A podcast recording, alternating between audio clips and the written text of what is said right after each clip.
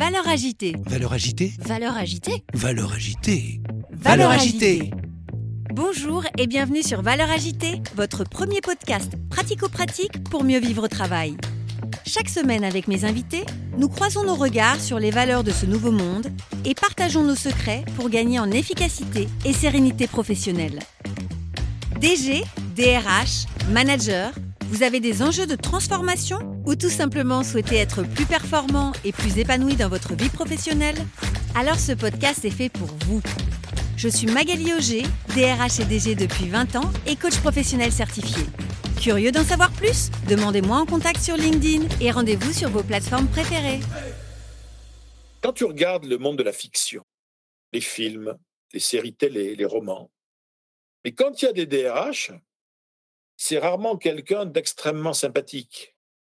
Je vais employer une expression qu'employait Jean-Luc Godard. Il y a un déficit de romanesque dans la fonction ressources humaines. Et c'est pas fun, quoi. Bonjour et bienvenue sur cette nouvelle série de 8 épisodes avec Philippe Gabillier. Si vous ne le connaissez pas, vous ratez quelque chose. Philippe Gabillier a toujours donné envie aux autres d'être plus heureux. Il a eu envie de les convaincre du bonheur qu'il y a à prendre sa vie en main.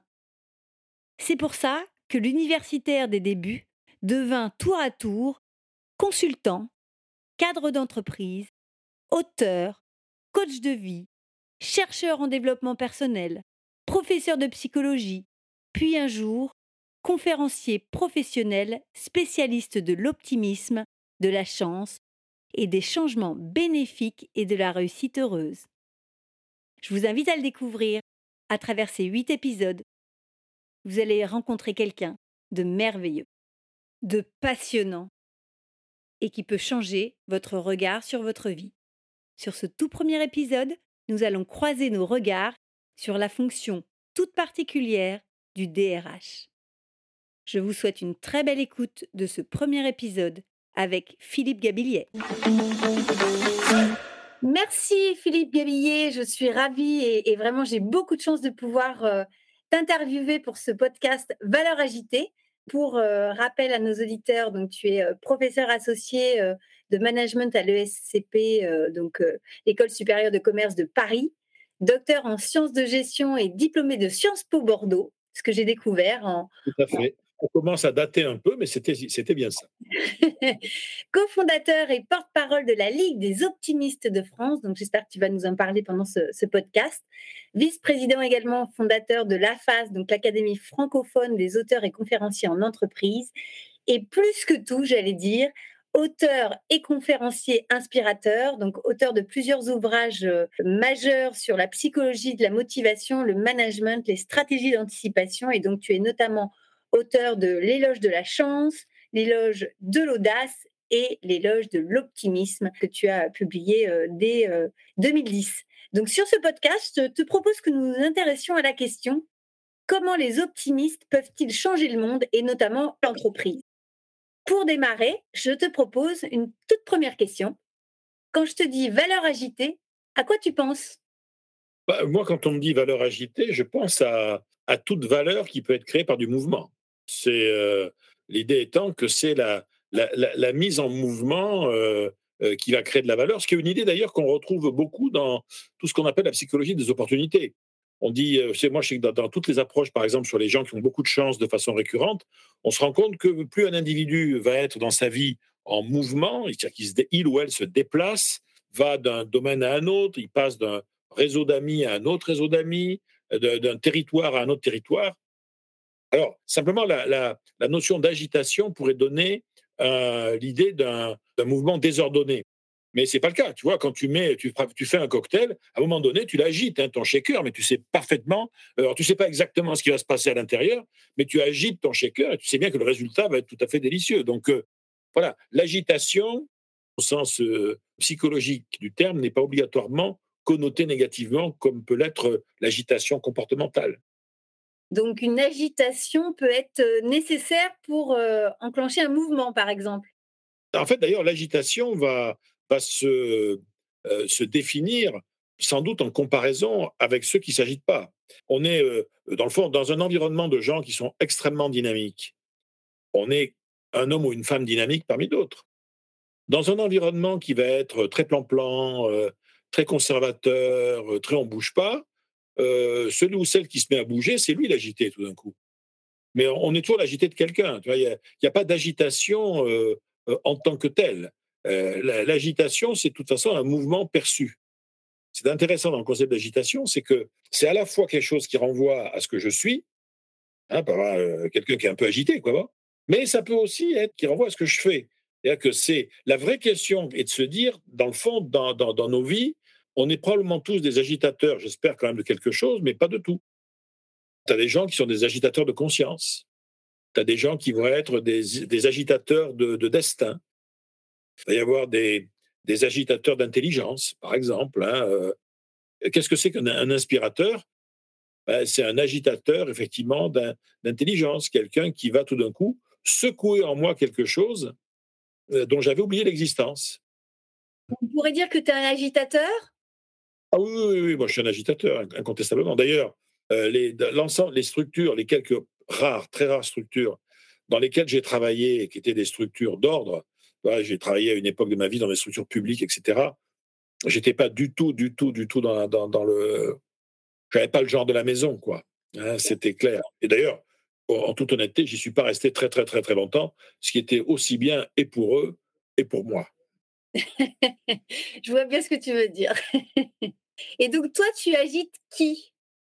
En fait, moi, depuis, j'ai toujours eu deux, cibles de prédilection. Moi, je, suis prof, si tu veux. Quand tu es prof, tu as une première cible qui est les étudiants.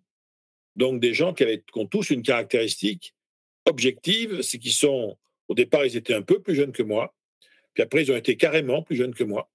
Et maintenant, ils sont bien plus jeunes que moi. Et d'ailleurs, à un ou à un autre, c'est moi qui finis par être beaucoup plus âgé qu'eux. Et là, agiter, en fait, c'est, dans, le cas précis des sciences humaines dans des grandes écoles de management, l'agitation, elle, elle, renvoie aussi à, à l'attirance, à l'attraction.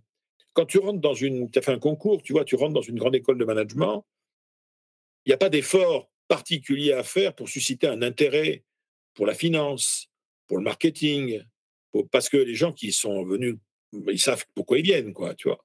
Puis il y a des sujets qui sont autoporteurs en ce moment, tu vois, le développement durable, la RSE, bon. Et puis il y a des sujets sur lesquels il va falloir faire preuve d'un peu d'essayer d'agiter les neurones, quoi, pour euh, donner envie aux gens d'y venir.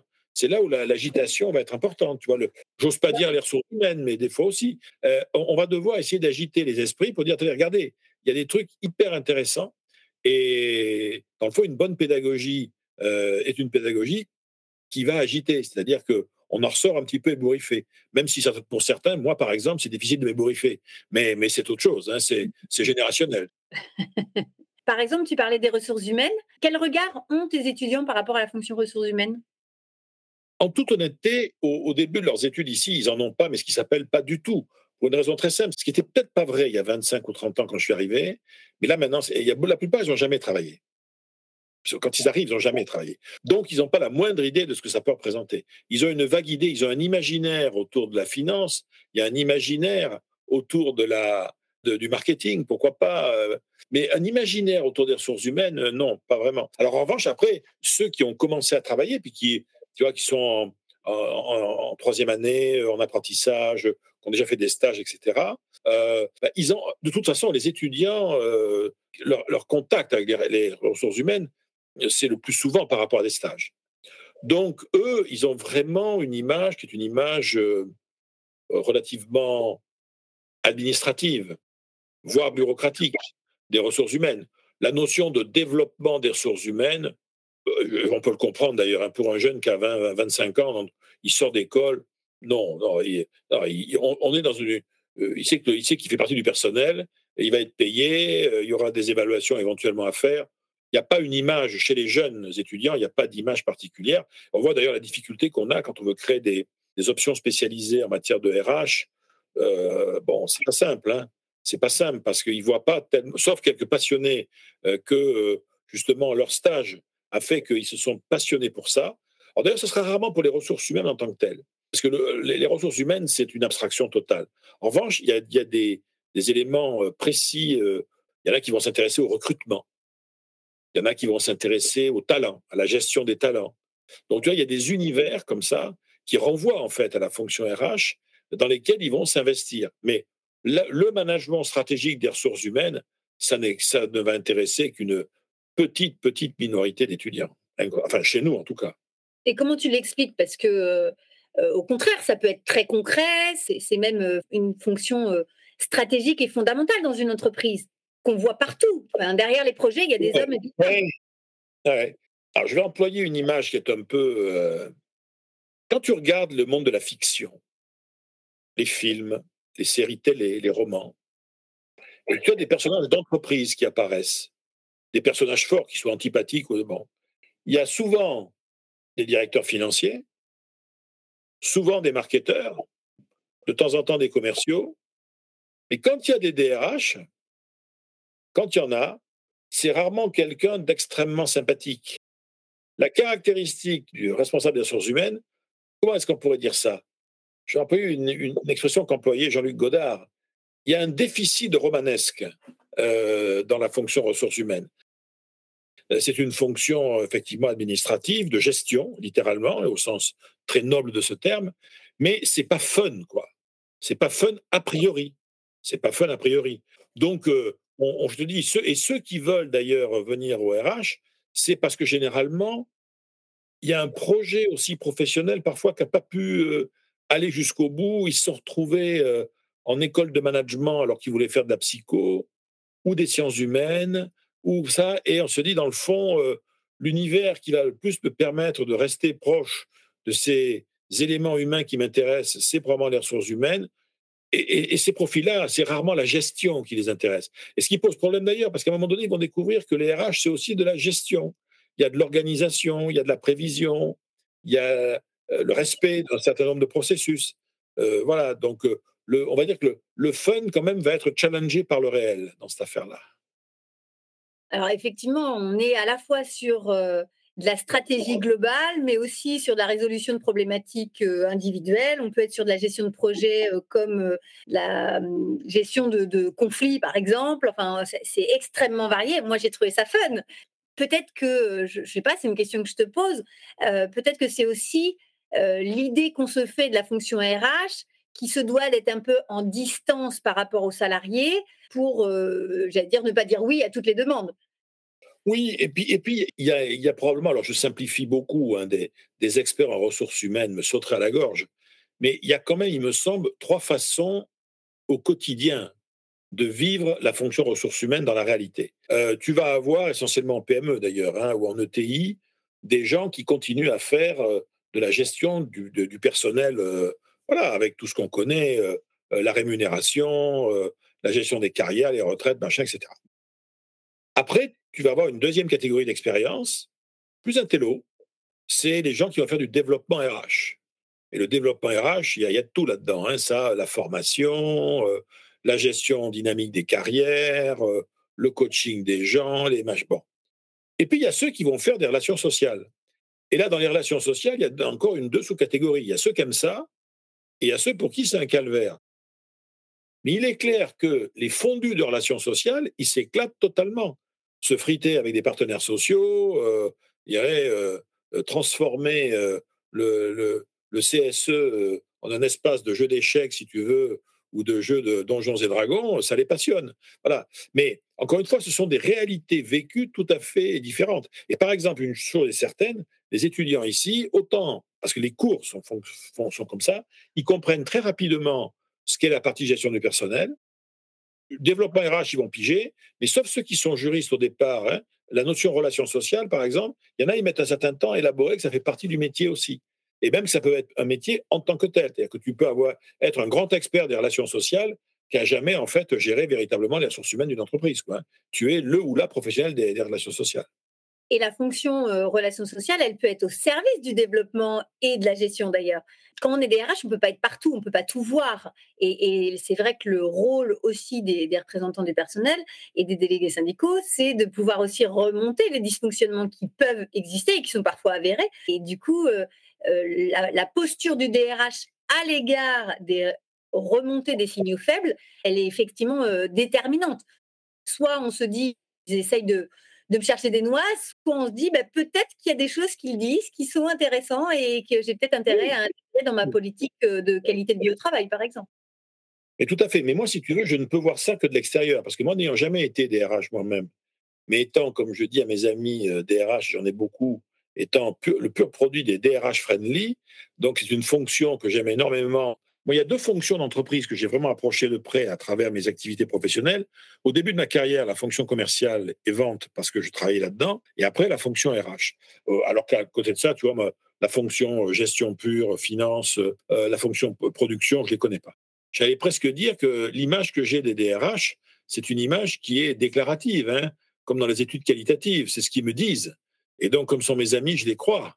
Je me rends compte que le, monde des ressources humaines, c'est un monde de gestion aussi comme les autres, à savoir, il y a aussi tout un tas de discours, de discours de, justification des pratiques euh, qui, euh, qui, sont là.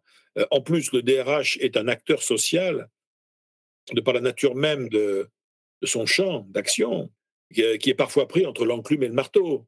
Voilà, c'est bien, il est bien clair que les DRH, pas tous, pas toujours, sont quand même tiraillés par un certain nombre de choses. Voici la fin de notre premier épisode avec Philippe Gabillier.